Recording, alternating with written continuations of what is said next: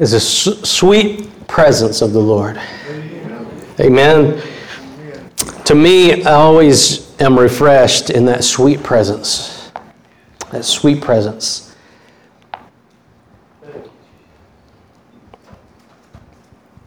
You know, a lot of times, I think it's so true that we can get so blinded by our day to day activities, by our daily things that go on. A lot of times we neglect to see God's hand in our lives. Sometimes, you know, we want things to be a certain way, and God has a better plan for us. And we need the Holy Spirit to open our eyes to see what we're supposed to see. Amen? You can look, you know, in countless examples throughout the Bible of, you know, people thought it should be this way, it should be this way, it should be this way. I mean, look, look at, um, look at Ruth, you know, look at Naomi. Her life was destroyed. It wasn't supposed to turn out that way. My life is not supposed to be like this, Lord. And God had a plan for her. God had a plan for her. Because Ruth inserted herself in the lineage of Christ because of what happened to Naomi. Just a, a, a, remarkable story, but it just goes to show you, you know, we think things should go a certain way, but God has a better plan. Amen. And God is sovereign, God's in control. So, um, this morning, uh, we're going to begin in John chapter 14. This message is um, it actually kind of goes along with that. Um, we're going to be talking about God's influence in your life. God's influence in your life. As we get into this message, I have uh, about three, maybe four or five passages I want to get to. But there's really three main points, and we're going to be going through this uh, this morning. But um, you know, this message, I believe there's a part of it for every person in here. So, uh, as we go through this, we're going to pray right now and then we're going to get started. But Father God, we thank you for this opportunity to meet in this place. Lord, I thank you for our brothers and sisters who come out, Father, to worship you and to seek your face.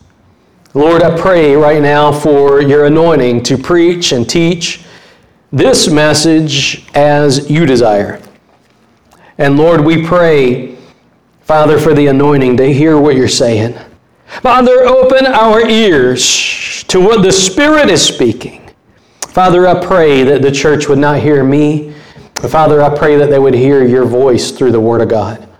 Lord, I pray that you would open our eyes, open our understanding and Lord, those of us that need a lift, Father, I pray that you would be the lifter of our head.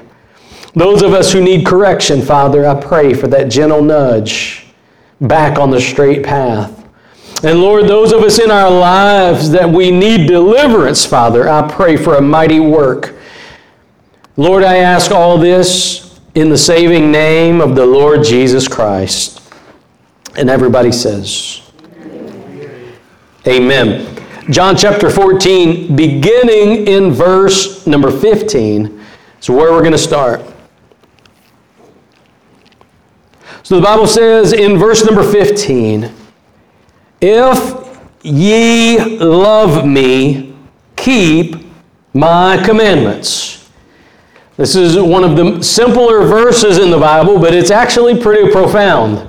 Saying earlier, a lot of people can say that they love God. A lot of people put the name of Christ on everything under the sun. As Martin Luther said, just because you know somebody puts a cross on a pair of shoes don't mean that they made it under the glory of God. Amen. And Leonard Ravenhill, he said it's easier to wear a cross than bear a cross. It's easier to say you love Christ than to die to self daily.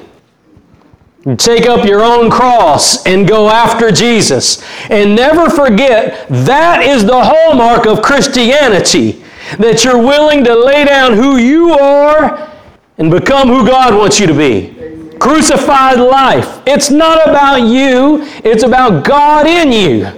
Amen? Because we of ourselves will run the car into the ditch. But when God saves us, we become new creatures, no longer bent to the passions of this life. People that are believers that are still bent to the passions of this life is what Paul calls a carnal Christian. Doesn't matter what you do, they're going to complain about it. They're going to do something. And so carnal Christianity is not how God intended it to be. Now, what you see here is a charge. He says, If you love me, keep my commandments. We were on Wednesday night Bible study, we were talking just about this very same thing. His commandments, they, they are hard, but God gives you the strength to keep them. Amen. Amen. You can't do it in your own strength. We were talking on Wednesday night about loving your enemy, praying for those, right, that use you, Amen. blessing them. How do you love your enemy when you hate them? You can't. You need a new heart. You need to get a vision from God about the situation. You need to get a new perspective. You need God to open your eyes. Then you will begin to love your enemy because it's not about you, it's about God. It's about God. And so always remember, God's never going to ask you to do something that He won't give you the strength to do it. Amen. He will ask you to take the step of faith, but He will give you the strength to love people that hate you.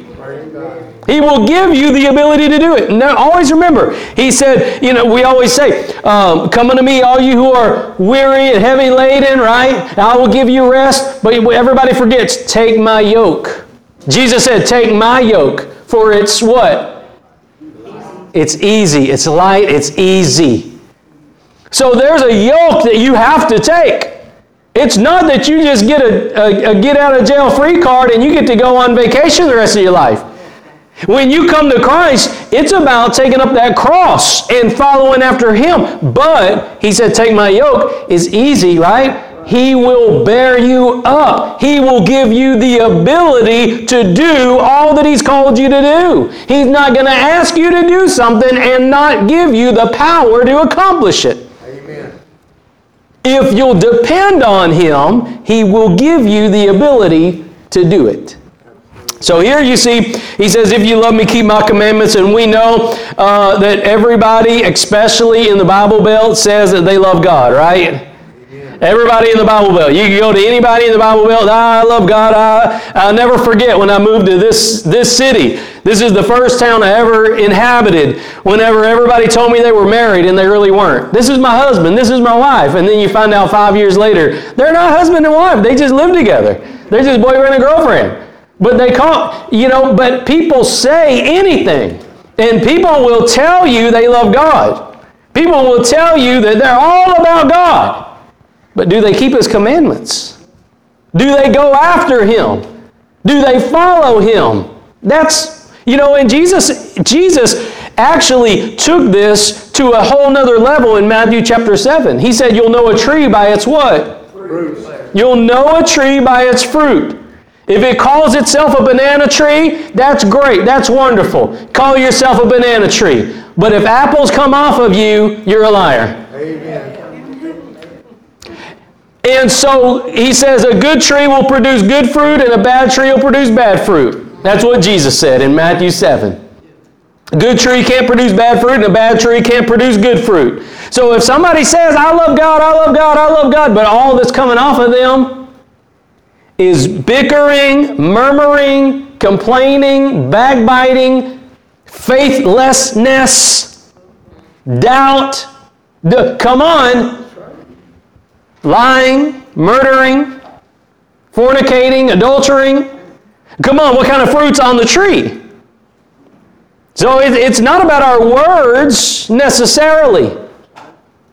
What kind of fruit's on the tree? So he says, it's if you love me. He didn't say, Say you love me.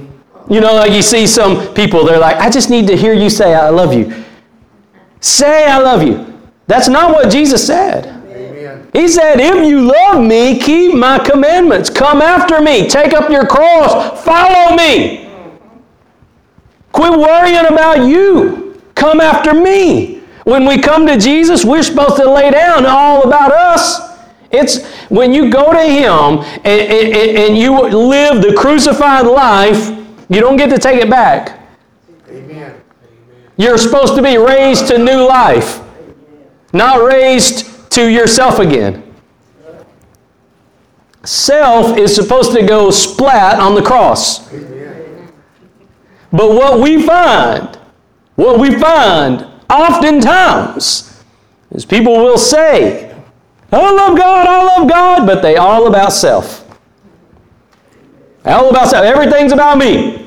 I didn't like worship, it was five minutes too long. I didn't like worship, it was five minutes too short. I didn't like the sermon, it was two minutes too long. Well, it's not about you. Amen. It's about what God. Amen. It's about what God wants to do, right? Amen. And, and, and look, that's throughout our life. And we always think it's about us, it's about us, it's about us. But once you come to the cross and you begin to live a crucified life, brother, sister, it's not about you. It's about what God's doing in you. It's not about you, it's about what God's doing in you. And God wants to do more in you than you ever thought. God wants to use you in ways you never imagined. God wants to use you. God's given you a testimony. If you're on this side of the cross, God has done something for you. God has given you a testimony that's greater than creating the earth. It's bringing you from death to life in Jesus Christ. And God's given you a testimony. God's given you victory over your past. God's given you victory over a damn, damnable future. God's given you victory in Jesus. He's given you a testimony. And if you'll follow God, God will do great things in you. Greater than you ever thought. Jesus said, Greater works you'll do if you believe on Him. Right? So if you love Him, keep His commandments. A lot less talk and a lot more action.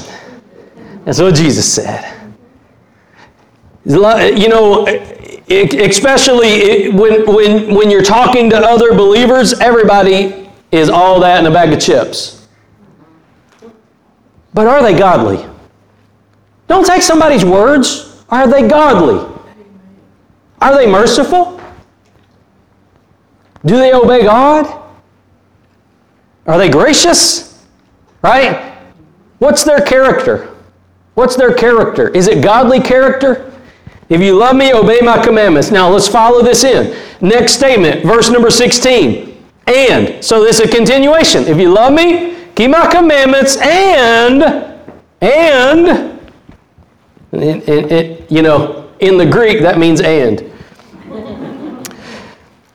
and I will pray the Father, and he shall give you another comforter, that he may abide with you forever. Everybody say forever. forever. Now, watch this. In this verse, you have all three people of the Godhead. You have the Father, the Son, and the Holy Ghost. All in this one verse. This is kind of like whenever Jesus was baptized by John the Baptist. But Jesus said that he would pray to the Father, and the Father would give you another comforter. Another comforter is a is it, it is a an, an intriguing word because it implies that there's been a first comforter. Amen. Right? Amen. Jesus. He didn't say, I'm going to do something new and bring a comforter. He said, I'm going to give you another, another comforter. And, you know, since we're getting all Greek, another means another. Same as. Same as. Oh, we're going to go to another one? Another one? Yeah, this is another comforter. This word comforter, it, it is parakletos.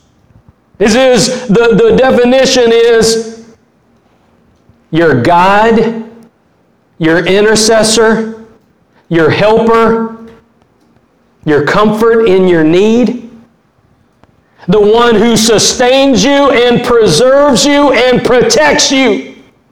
This word, the Comforter, is an exact representation of what Jesus was to his disciples and to those that he was around. You see, when Jesus was around folks, he comforted them. He parakletos them. You see, whenever the blind guy came around Jesus, Jesus comforted him and healed him. When the lame man came around Jesus, Jesus comforted him and healed him. When the woman with issue of blood was around Jesus, Jesus comforted her and healed her. Jesus, whenever he's around someone, he comforts them. Think about Mary and Martha whenever they lost uh, Lazarus and they thought he was gone, right? They thought he was dead. And Jesus knows what he's about to do. Jesus waits specifically and he's coming to raise Lazarus from the dead, but he meets them along the way and they're crying. And what does Jesus do? He weeps. Shortest verse in the Bible. Jesus wept. Shortest verse, but most profound. Amen.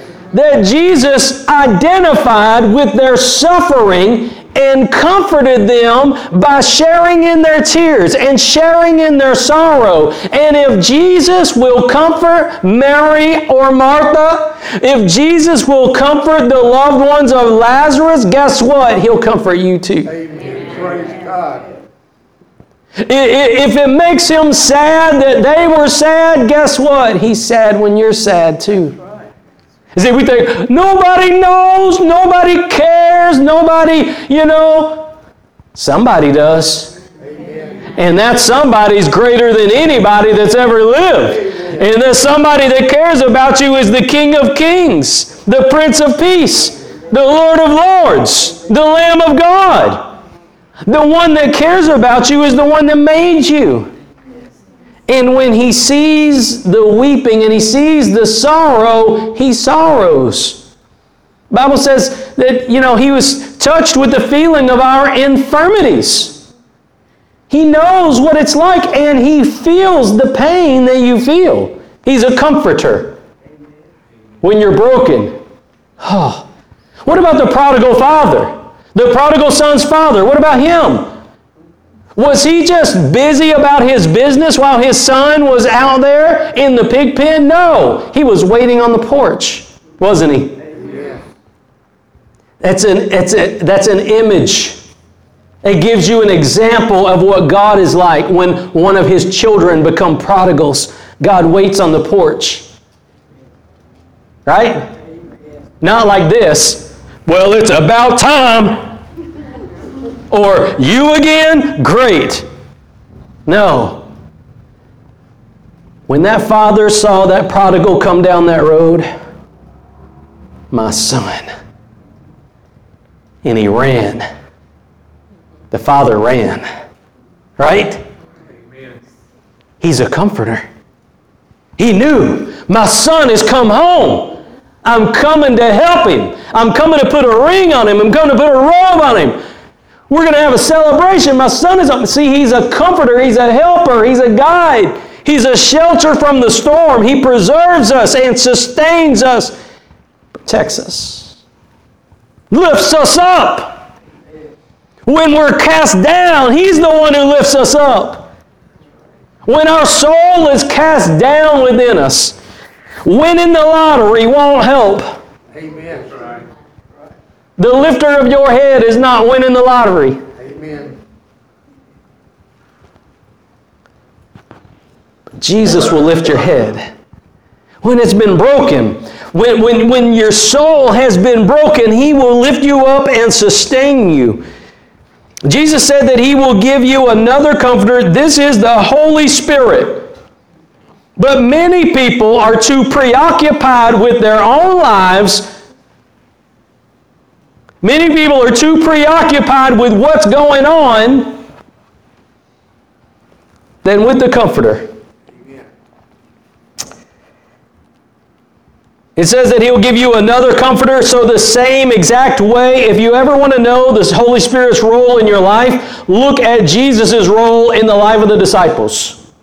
When they were hungry, what happened? They were fed.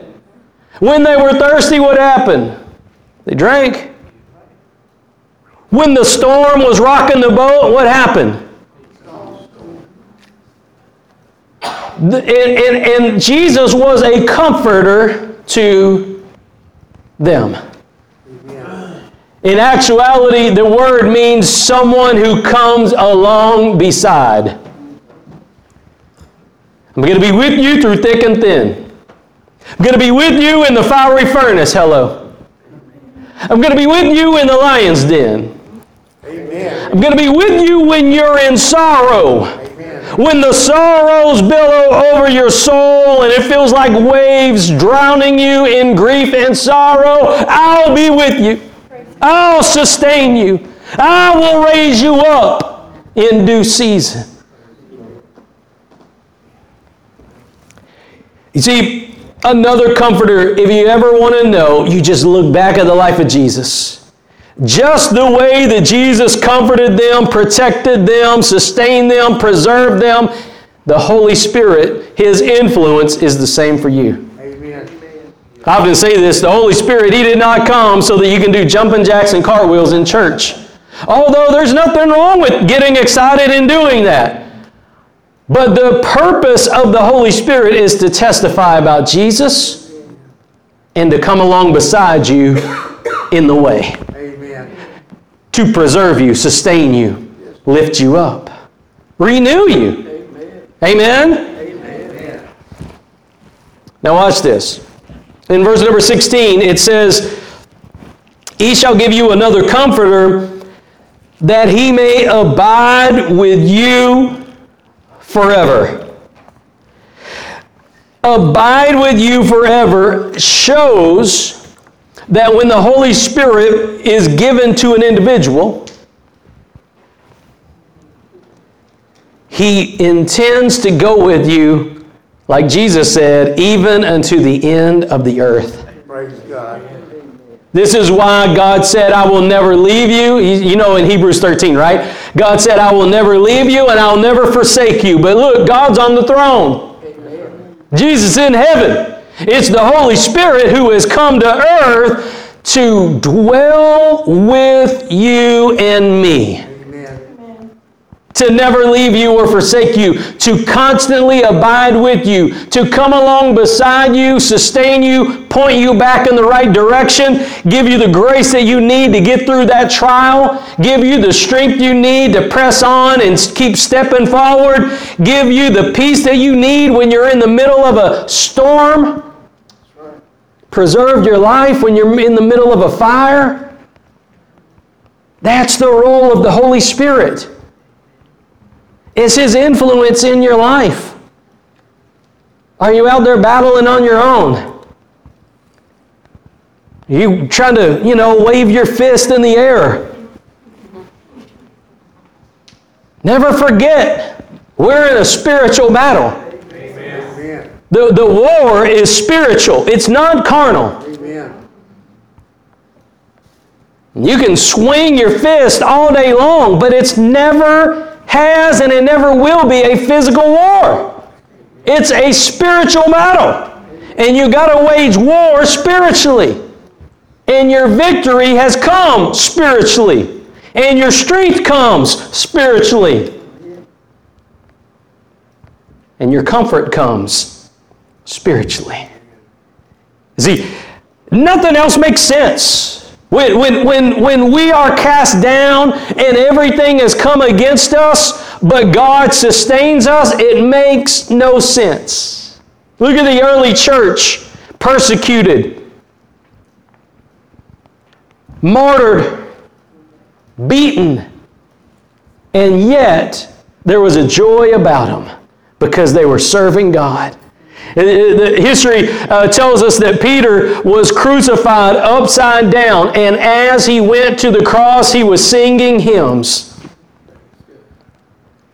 All throughout history, we're littered. Look in Foxe's Book of Martyrs, examples of great men and women of God who gave God glory on the way to a fiery death.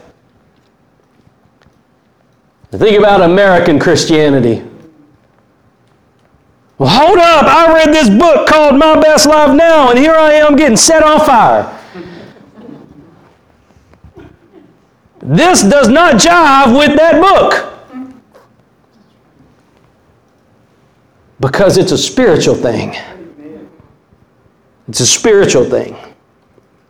Spiritual book, spiritually discerned, spiritual battle. It's not by flesh, it's by the Spirit. It's by the Spirit. Now, watch this. He said that I would abide with you forever. Abide means with you. With you. Abide means you're not alone, even though you feel it. Abide means when the enemy tells you you're all alone and there's nobody else in the house, he's still lying to you. Because the Holy Spirit, here in this verse, you can grab it and say, No, no, no, no, no. The Comforter said he's abiding with me. Amen. Praise God. But you see, between your ears where that battle is, is waged, between your ears when the enemy tells you you're all alone, nobody cares, nobody's called you, nobody's written you a letter, nobody sent you cards, flowers, candies, gifts, nobody's prompted you to come to church. They, they always ask everybody else to come to church, they never ask me. But you know, when you know God's with us, people don't have to do that. Because God will do it. Because God will be with you. God will be with you when you're alone. God will be with you when you lie down. God will be with you when you rise up. God will be with you when you're crying. God will be with you when you come down to the bottom. And God will be with you as you come back up again. God will not leave you, He will abide with you. It's not about how you feel, it's about what God has said. You have to come to a point in your life when you say, you know what? Let man be a liar. Let God be true and every man a liar. I don't care how I feel. I don't care what the situation looks like. I don't care how much it's overwhelming me. That book right there said that God would abide with me forever. And I'm standing on the promises of God. Amen. Amen. It's not about how I feel. If you're moved by feelings, you're going to be wishy washy all your life. You've got to come to a point in time where you no longer allow your, your life to be moved by how you feel. We'll always say, Jeremiah 17, it says that your heart is deceitfully wicked. It will trick you. It will lie to you. It will get you to hate people that love you. It'll get you to be, well, they didn't say anything to me. Your heart will mess with your mind. And you've got to get to a point in your life where you no longer allow your feelings to dictate your faith. You've got to get to a point where God's Word dictates your faith. You can't put faith in something God didn't say. Amen. Got to wait till you get a promise from God, then you can stand on it. No matter what happens. Come wind, rain, sun, whatever. If God said it, I'm standing on it. Amen. I don't care if the whole world comes against me and I lose everything. Look at the life of Job. Job stood on God's promise. And when everything went wrong in his life, and if you don't think it was, go read it again. Everything went wrong in his life, but he trusted not what he felt and not what he saw. He trusted what he knew according to God. Amen. His faith trumped his feelings. And if there's one thing that I would say characterizes American Christianity, it is that they are moved by feelings and not by faith. That's right. Amen. I feel the Holy Spirit when the spotlights and the smoke machines rise. It's not the Holy Spirit. I feel the Holy Spirit when the speakers are rattling the building. It's not the Holy Spirit. What is the Holy Spirit? The one who abides with you, the Comforter. Right? So, the Comforter, the Holy Spirit, is who we're talking about this morning. And, and, and, and look at this passage in verse number 17. It says, even the Spirit of truth, whom the world cannot receive. This is talking about the Holy Spirit, your comforter. Everybody say, My comforter. Okay, your comforter, the world cannot receive. Well, I'm just waiting for the whole world to get on fire for God. You can be waiting a while. Because Jesus said, wide is the path to destruction. Many go that way. Narrow is the path to God. Few there be that find it. You see, This passage here, uh, look, look what it says. The world cannot receive the Holy Spirit because it sees him not, neither knoweth him. But you know him, for he dwelleth with you and shall be in you. Now, this we're looking at before the cross. Your, your uh, $2 word of the day is dispensation or church age. Okay, when Jesus is telling the disciples this, he's telling them pre crucifixion. It was on the cross when he said it's finished, right? And then on Pentecost, the Holy Spirit came to the church and then indwelled them. Amen? It was no longer dwelling around them, but He came in them. And in the life of a believer today, if you name the name of Christ, if God has saved you, the Holy Spirit has indwelt you. You have the witness of the Holy Spirit when you call on and believe the Lord Jesus Christ. And this is what he's talking about. He said, He will be in you. In you. Now, the only way the Holy Spirit, uh, you know, comes in you is when you're born again, when you're saved. This is what I call the witness of the Holy Spirit. The witness of the Holy Spirit is your knower. You know that you know that you know. Don't let somebody tell you that you're saved until you have the Holy Spirit. Amen? Amen. Don't let somebody tell you anything. I always tell people, you keep praying until God bears witness with your soul. Because there's many people that came down to an altar, repeat after me, one, two, three, done deal. Evangelist gets a notch on the belt, but the person isn't saved. It happens. False convert is what the Bible calls it. False brethren. And, and, and, and a lot of times people will go to church and still not be saved. I remember listening to, um, um, I think it was Leonard Ravenhill. He said that, you know, he was ministering at a, at a church and the pastor's wife got saved. How about that? Pastor's wife got saved. I know another guy, uh, preacher came to their church, the youth pastor got saved. I know another guy, I won't say who, the pastor got saved. How is that possible? They lied to themselves. They went through the motions. They didn't have a reality. They didn't have the inner witness of the Holy Spirit. Don't you think that the enemy wants to trick people? Amen. You need the inner witness of the Holy Spirit. You need His abiding presence. You need it as the Lord. Right?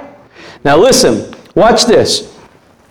In, in, in this next verse, well, let me, let me just say this on verse number 17. The Holy Spirit is called the Spirit of truth. Truth comes by the Word of God. Jesus said that you shall know the truth, and the truth shall make you free. The truth is Jesus, and the truth is the Word of God, right? Amen. The truth is the Word of God. Truth, it, it trumps facts.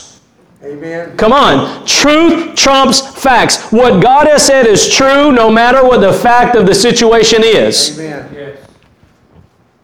God said it, I believe it, right? Amen. No matter what the situation says. So my bank account may say negative a thousand, but God said He's my provider. Amen. So which one's true? Am I going to starve to death or is God going to provide? Do I believe the truth or do I believe the fact? I believe the truth, right? But he says the Spirit of truth. This is what the Holy Spirit is called the Spirit of truth. The Spirit of truth means that the Holy Spirit is only going to say what the Word of God says. I heard a minister say the, the Holy Spirit is submissive to the Word of God. And that'd be some great advice to hold on to. The Holy Spirit will never do something that contradicts the Word of God. Right? I just feel the Holy Spirit told me to leave my wife and go, you know, with the uh, organ player. Wasn't the Holy Spirit. The Holy Spirit is submissive to the Word of God. The Holy Spirit will never lead you to, to do anything that will contradict God's Word or God's nature. Amen? Amen. It's, uh, So he's called the Spirit of truth. Because that's what he is, and he always bears witness to the truth. This is why it's so important to know the Word of God. This is why it's so important to be acquainted with the Word of God, because the Word of God helps you to see. It's a lamp for your feet and a light for your path. Without it, you're blind, running into ditches. Watch this verse. He said that the Holy Spirit, uh, He dwells with you and He shall be in you. In verse number 18, I will not leave you comfortless. I will come to you. Now, this is what Jesus is telling His disciples right before He's delivered to go up to the cross. Amen? How many of you think that when Jesus was on the cross, they felt abandoned? Right? I mean, Peter's the one who said, You are the Son of God. You're the Messiah. The Messiah is supposed to be the one who rules and reigns, that takes over Israel. And yet here he is on the cross. The, the, the word here, he said, I will not leave you comfortless, implies that they were going to be comfortless for a little while. What does that word mean, comfortless? Because the Holy Spirit's called a comforter.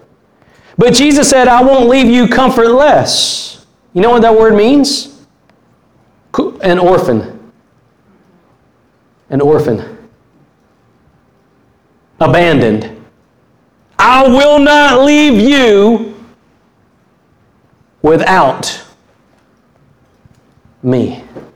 I will not leave you without guidance. I will not leave you to be alone by yourself. I will not leave you comfortless. You will not be out there on your own, even if you feel like it. Even if you feel like nobody cares, even if you feel like nobody understands, even if you feel like you don't know which way to turn, you don't know what to do, God said, I will not leave you comfortless. You are not an orphan if you're born again. Amen. You are not an orphan of God, you're adopted by God.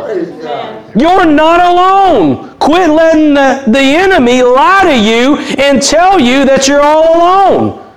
You're not orphaned. You're adopted into the family of God by the blood of Jesus Christ. Don't ever let the enemy take from you what God has given you. You belong to the family of God, and He is your comforter, and He will never leave you, and He will never forsake you. Quit letting the enemy lie to you. He said, I won't leave you comfortless. You're not going to be an orphan. If God tells you you're not going to be an orphan, guess what? You're not going to be an orphan. Somebody might tell you, I'll never leave you. I'll always be there for you. But guess what? You- There might be times that you call that they don't answer. But God said, it's not that way with me. God said, you're not going to be comfortless. But what happens when I feel it? Well, you come to it. You come to a, a, a, a Y in the road. When you feel like you're abandoned, when you feel like you're orphaned, when you feel like you're all alone, you come to a fork in the road and you have to choose whether you believe what God has said or whether you believe your feelings. The choice is yours. God said, I present before you blessings and curses, right? Life and death. Which one you going to choose? You get to choose. Amen. And you can choose to waller in your feelings or stand in your faith. God. God gives you the ability to choose. Which one do you want to do? Now, it gets, we're going to, I want to develop this thought just a little bit more. You're going to choose feelings or faith. And we're going to develop this a little bit more because, see, there was a time there was a time when God presented himself to Israel as a comforter, as a God. whenever they left, whenever they left Egypt. God came to them in, in, in a pillar of fire, a pillar of cloud. Amen? Amen. Watch this. I want to show you what I'm talking about. We'll, we'll begin, let's begin over there in 1 Corinthians chapter 10, verse 9. 1 Corinthians chapter 10, verse 9. we're going to start here and work our way backwards, but we're, we're going to end right here.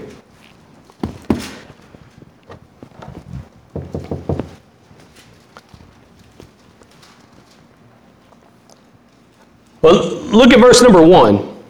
Chapter 10, verse 1. Moreover, brethren, I would not that you should be ignorant. You know what ignorant is, right? It just means you don't know. Okay? Would not that you should be ignorant how that all our fathers were under the cloud, and all passed through the sea, and were all baptized unto Moses in the cloud and in the sea. This cloud is the protection that God had for the nation of Israel when they came out of Egypt. This cloud is Christ. This cloud is Christ. Look at verse number 9. It said, Neither let us tempt Christ, as some of them also tempted. Now, watch this. The cloud that we're talking about is Jesus in a pre incarnate form. He was the comforter, okay? Amen?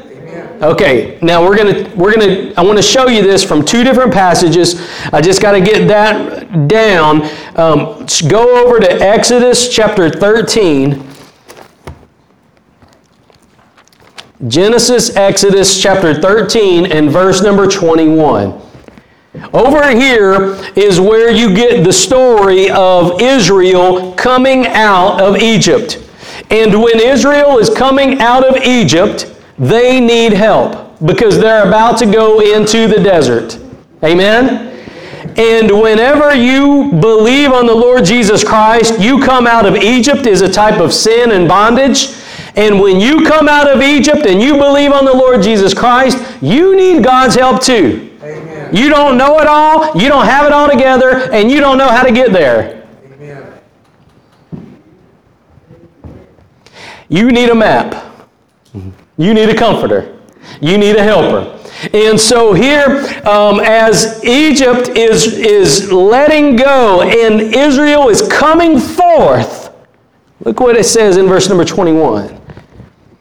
It says, The Lord went before them by day in a pillar of cloud to lead them the way, and by night in a pillar of fire to give them light to go by day and night. He took not away the pillar of cloud by day, nor the pillar of fire by night from before the people. And, and, and if you know much about uh, the history uh, of the nation of Israel, do you remember what happened whenever, um, whenever Solomon uh, finished the temple of God? You remember what came and inhabited the Holy of Holies?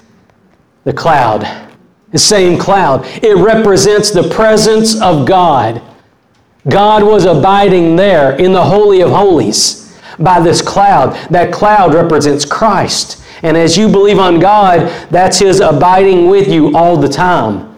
But here you see there's two distinct roles that God, the Comforter, the one that never left them, played. One, He's a cloud by day. Two, He's fire by night. What does this represent in our lives? The Holy, this is a representation of the Holy Spirit comforting you, the Comforter. This is a representation of the Holy Spirit. You can just see it right there. What is the cloud by day? Well, when you're in a desert, it's nice to have a cloud. The cloud represents that He sustains you in the heat of the day or in the heat of the battle. When you're parched and dry and withered and about to give up, the cloud is there to bring refreshing. Amen? A lot of scholars believe that this cloud actually rained because one of the, uh, one of the verses in 1 Corinthians 10 says that they were all baptized through that cloud. Baptized unto Moses. Well, what they say is that that cloud had a continual, um, a continual moisture in the air kept them from drying out. Kept them sustained, kept their life source, their life strength. As the cloud would go, if that's where, just think about if there was, a, you know, a continual mist in that cloud, when the cloud stopped, do you think everybody would keep going? But they know, you know, when the cloud stops, I'm going to stop. But if the cloud goes, I'm not going to stay here because I'll be I'll get dried out in the sun. I'm going to go where the cloud goes. Right? And it says that he gave them the cloud to lead them the way. And if you notice, whenever they came out of Egypt, they didn't go in the shortest possible route. And if you think that's a mistake, Moses is the one that came to get them. Moses came from Midian over there to get them. Moses went the shortest route from Midian to Egypt. But then he took them the long way home. Why? He wasn't directing, God was. He wasn't saying, hmm, let's see, which way the wind's blowing, which way are we going to go? He wasn't doing that. The cloud was leading them. God, listen to this. Some of you need to hear this. God was leading them, orchestrating every turn they went. God was guiding them over hills and through valleys. God was guiding them around certain dangers, but bringing them into certain places. God was the one who led them the way, and the same way the Holy Spirit does that for the believer. The Holy Spirit is the one who comforts us, comes along beside us, and leads us the way. This is the Spirit of God that goes before us and leads us.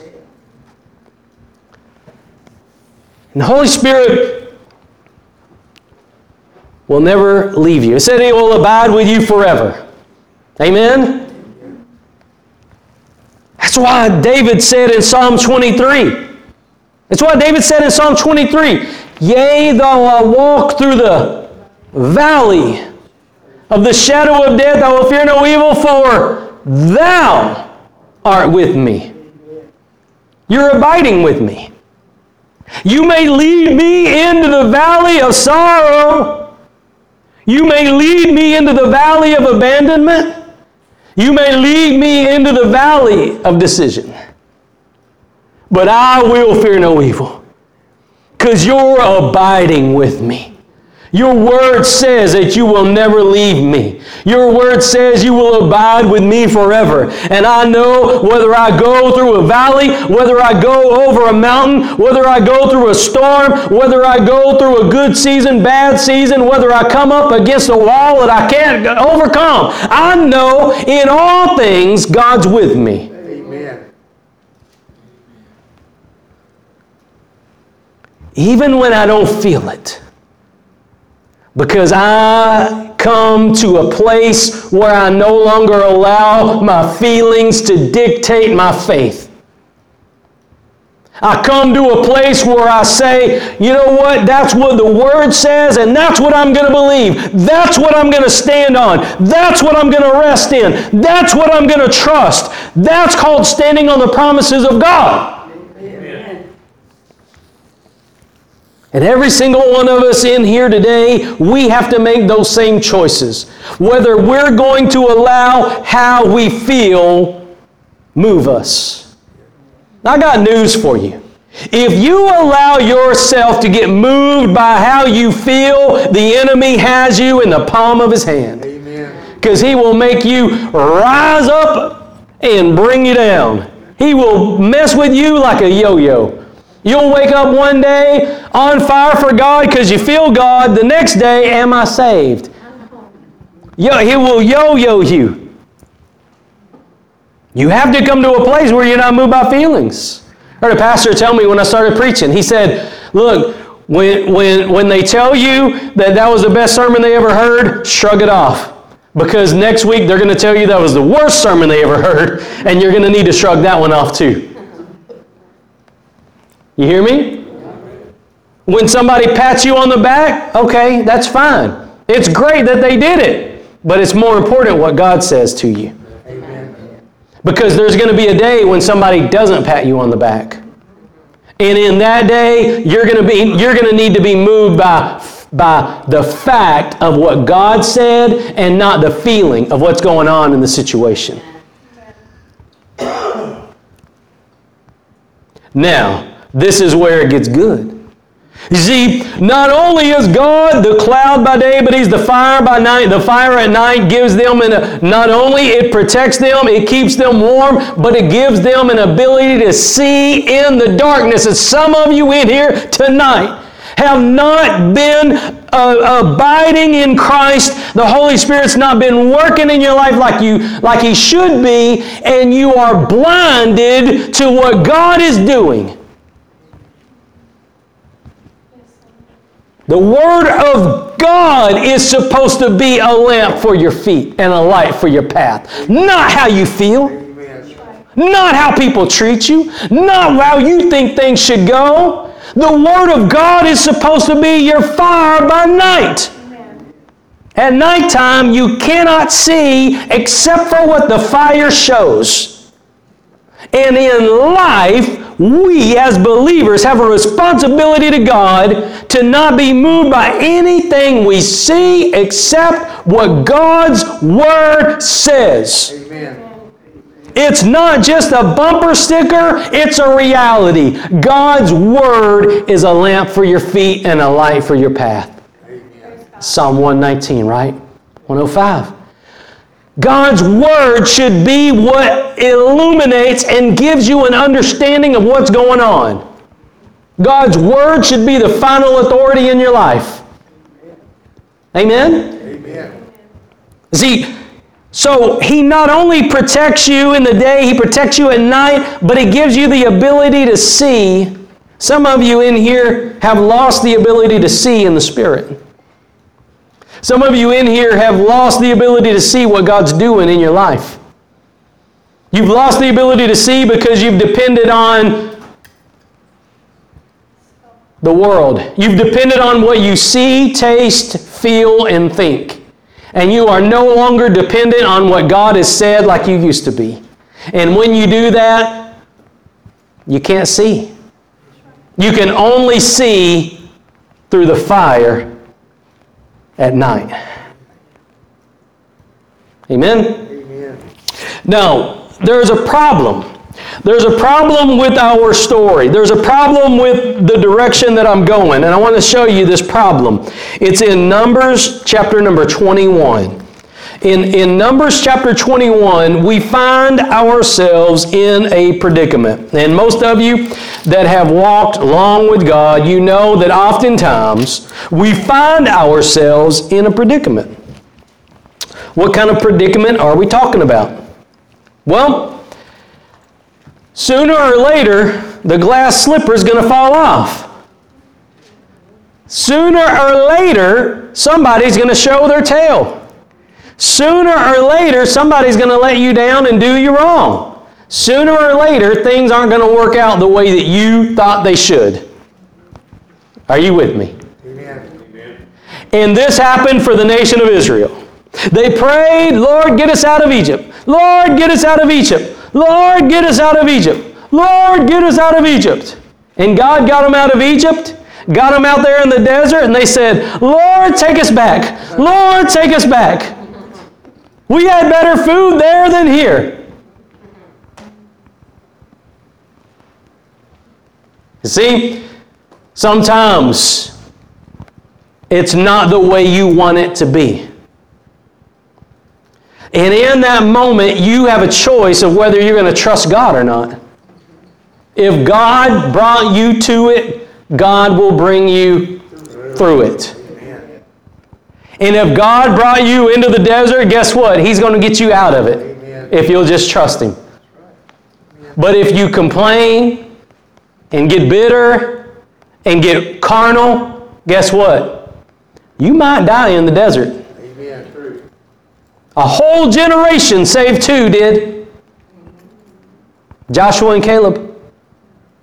A whole generation. Why? Complaining. Not trusting God.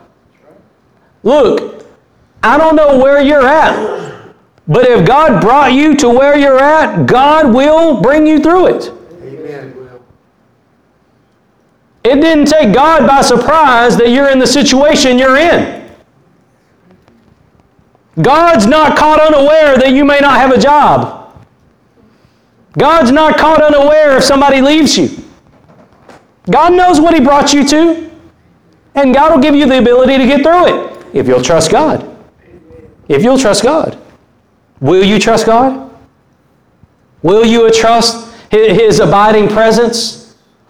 Will you believe what His Word says above what your eyes see and your heart feels? Will you? Look what happens here in verse, in, in, in Numbers chapter number 21, in verse number 4.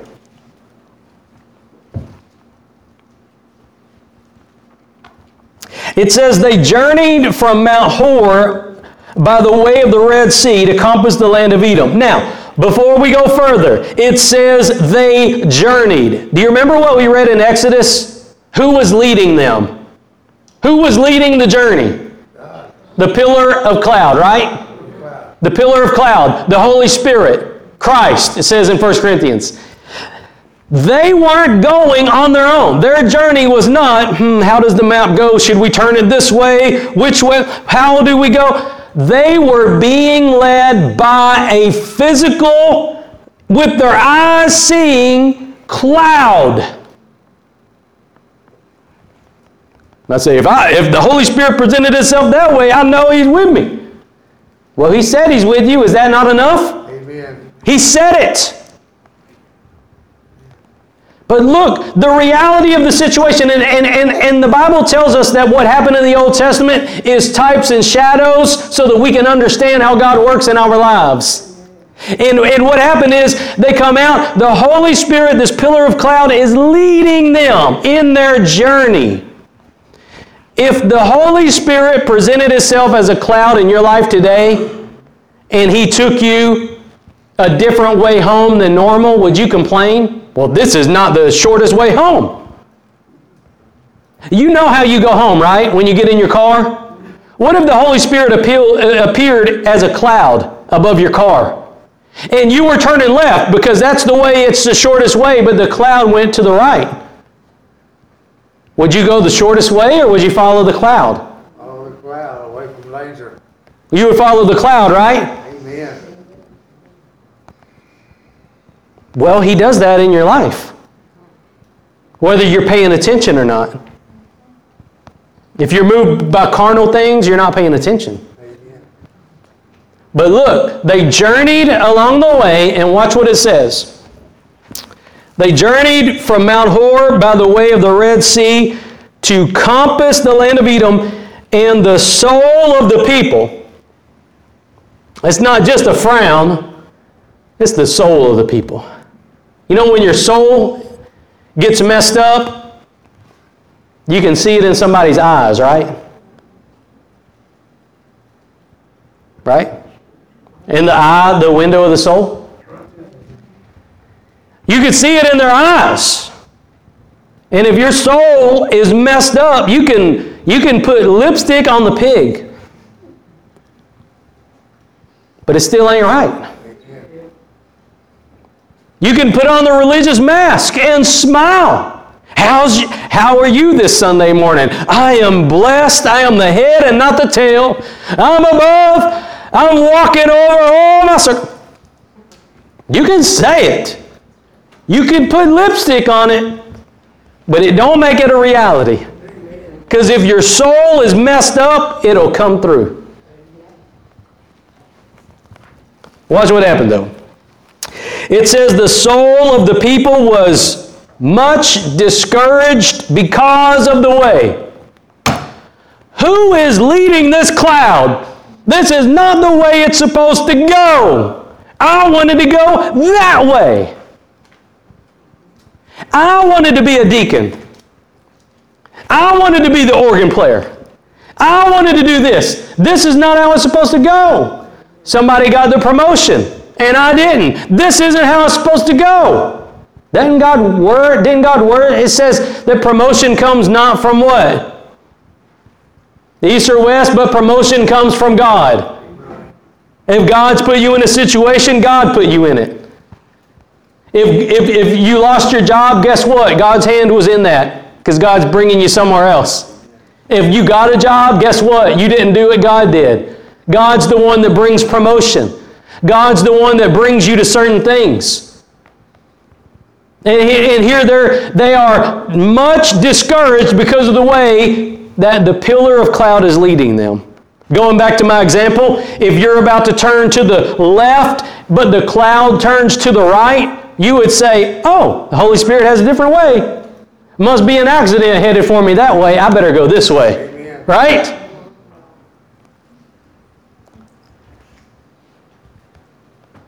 But if you're if you're moved by feelings, you don't think about it like that.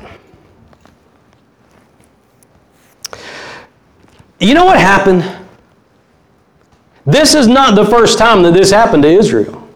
In fact, there were several times whenever they were thirsty in the desert and they would complain, We're going to die of thirst. And God told Moses, Hit the rock with a staff. Water comes forth, right? We're about to starve. God says, You know what? I'm going to send you manna. Then, when manna wasn't good enough, we're going to starve. All we got is manna. I'm going to send you quail. Till they didn't want it anymore.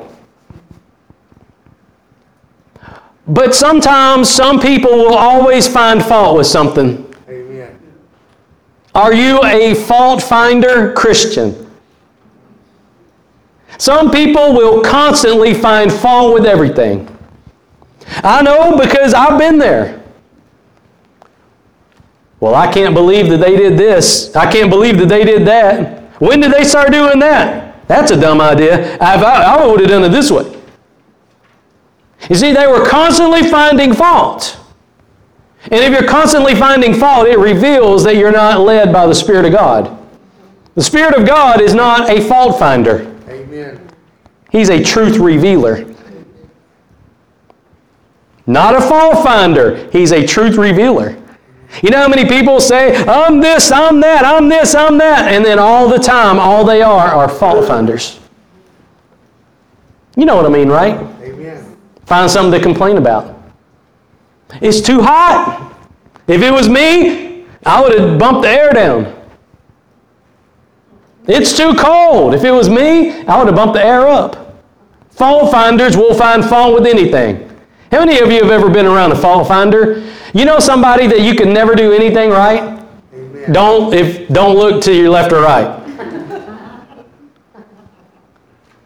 But if you've ever been around a fault finder, you can never do anything right. Because they're moved by feelings. They're not moved by the Spirit of God. That's the, that's the difference. But what, what happened is God finally got fed up with them. And listen to this God finally got fed up with them, and God sent fiery serpents. And the fiery serpents bit them, and they died. How would you like that? Here's a word of warning. If you allow your feelings to dictate how you walk, you might get bit by a serpent. Maybe not a maybe not a fiery one in the desert, but you might end up doing things that you don't want to do. You might end up going down a road you never wanted to go down simply because you stopped trusting God. Simply because you stopped trusting God. Now, follow back with me uh, to, to 1 Corinthians chapter 10. And we're going to we're going to close right here in 1 Corinthians chapter 10.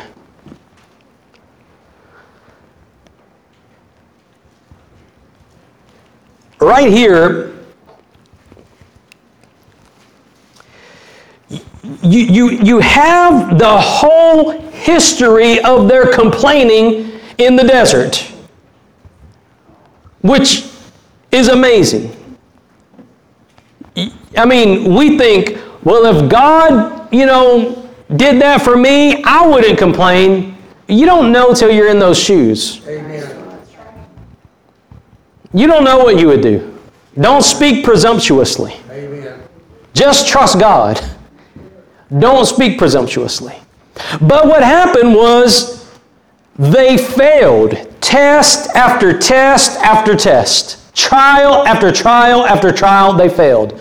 And you might be in a spot right now where you keep failing trials, you keep failing trials. Some of you might here right now, you might be so wrapped up in your flesh, you don't even remember what the Holy Spirit felt like, much less how to follow the Holy Spirit.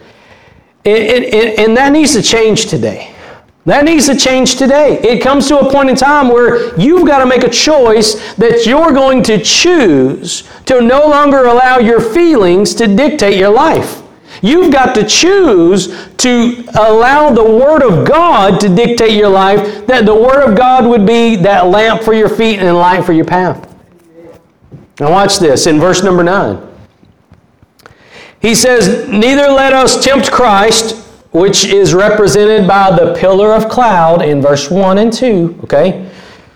Neither let us tempt Christ, as some of them also tempted and were destroyed of serpents. So now you know, context wise, context, context, context. Now you know, context wise, I, I brought you to the right place. Because right after, in Numbers 21, verse 4, right after that, that's where the fiery serpents pop up that destroyed them. Okay? It's because of that. Watch verse number 10. Neither murmur ye, as some of them also murmured and were destroyed of the destroyer. You know what a murmurer is? A, a, a murmurer is a complainer. And some people have not a murmur, but a murmuring spirit that they need to get set free from. Some people murmured under Jesus' ministry. And if they murmured under his ministry, guess what? They'll murmur under any ministry. It's always been a problem with God's people. Because some people have always have and always will be moved by the flesh and not by the Word of God. Some people will always be up or down based on how they feel. And then there's other people who are standing on the promises of God. Rock of ages, cleft for me. Let me hide myself in thee. Some people are, are standing on the rock of ages, standing on the promises of God, secure in who we are in Christ, and other people are moved by every wind that our flesh blows. Somebody parked in my parking spot. I knew they didn't like me. Pastor probably told him to park there. I know it because he didn't say hi to me last Wednesday. And he sent him out there to park in my parking spot. I knew it. You see, going down those kinds of roads, and I'm just making a silly example, but murmuring will take you into places you don't want to go, cause you to think thoughts you don't want to think, and eventually if you allow yourself to think those things, it'll take root in your heart and you'll begin to flesh it out. This is why, you know, you've, you've got to get planted on the Word of God. You, you're either going to be planted on the Word of God or you're going to be like, you know, one of my pastor friends said. He said, people uh, blow in the door, they blow up, and then they blow out. Yeah. Blow in, blow up, and blow out. But then there's other people who anchor themselves on the Word of God. And when you are anchored on the Word of God, when the storms come and the rain descends, like it says in Matthew 7, and when the storm comes and the rain descends, guess what's going to happen? The house is going to stand. Because you're built on the rock. But if you're not built on the rock, when the storm comes, when the rain begins to fall, you're going to run for the hills. You're going to walk away from God. If, if you allow yourself to be moved by the flesh and not by the Word of God, there's going to come a time when you get to the point where you say, Well, forget it. You don't go from standing on the promises of God to saying, well, well, forget it by anything else than, than being moved by your feelings and not by your faith in the Word of God. Word of God has to be the lamp for your feet. This morning, in closing, this morning, there is a lamp in your life. It is either how you feel how people treat you, what people think about you, that can be a lamp for your feet and it will take you to destruction. How you feel, how people treat you, and how you think about people. That can be a lamp. People tell you you're the best thing since sliced bread. You believe it? And then when they say, I hated sliced bread, then you go, oh. People are like that. There, you're moved today, right now. There's a lamp for your life. It's either how you feel or it's this book right here the Word of God. In Psalm 119, it says that the Word of God is a lamp for our feet but you know what? That verse is true whether you walk it out or not. See, the, the, the Israelites in the desert, the word was still a lamp for their feet. It was still a light for their path. They still had the pillar of cloud by day and fire by night. God was still illuminating the path. But yet, but yet, they allowed their feelings to trump God. And if you want to go that route, God gives you the ability to choose. Amen. You want to choose feeling over faith? God will let you. You want to choose curse over blessing? God will let you. You want to choose death over life? God will let you. God gives you the choice. God gives you the ability to choose. And I'm telling you this morning, on the authority of God's Word, Choose life. Choose to allow the Spirit of God to lead you. Choose to allow God to guide your life. Choose to stand on the firm foundation of God's Word and not how you feel and not how people think about you. God has a plan and a purpose for your life. But if you allow your feelings to dictate your life, you will not fulfill what God has as he said in John 14, you won't even see it.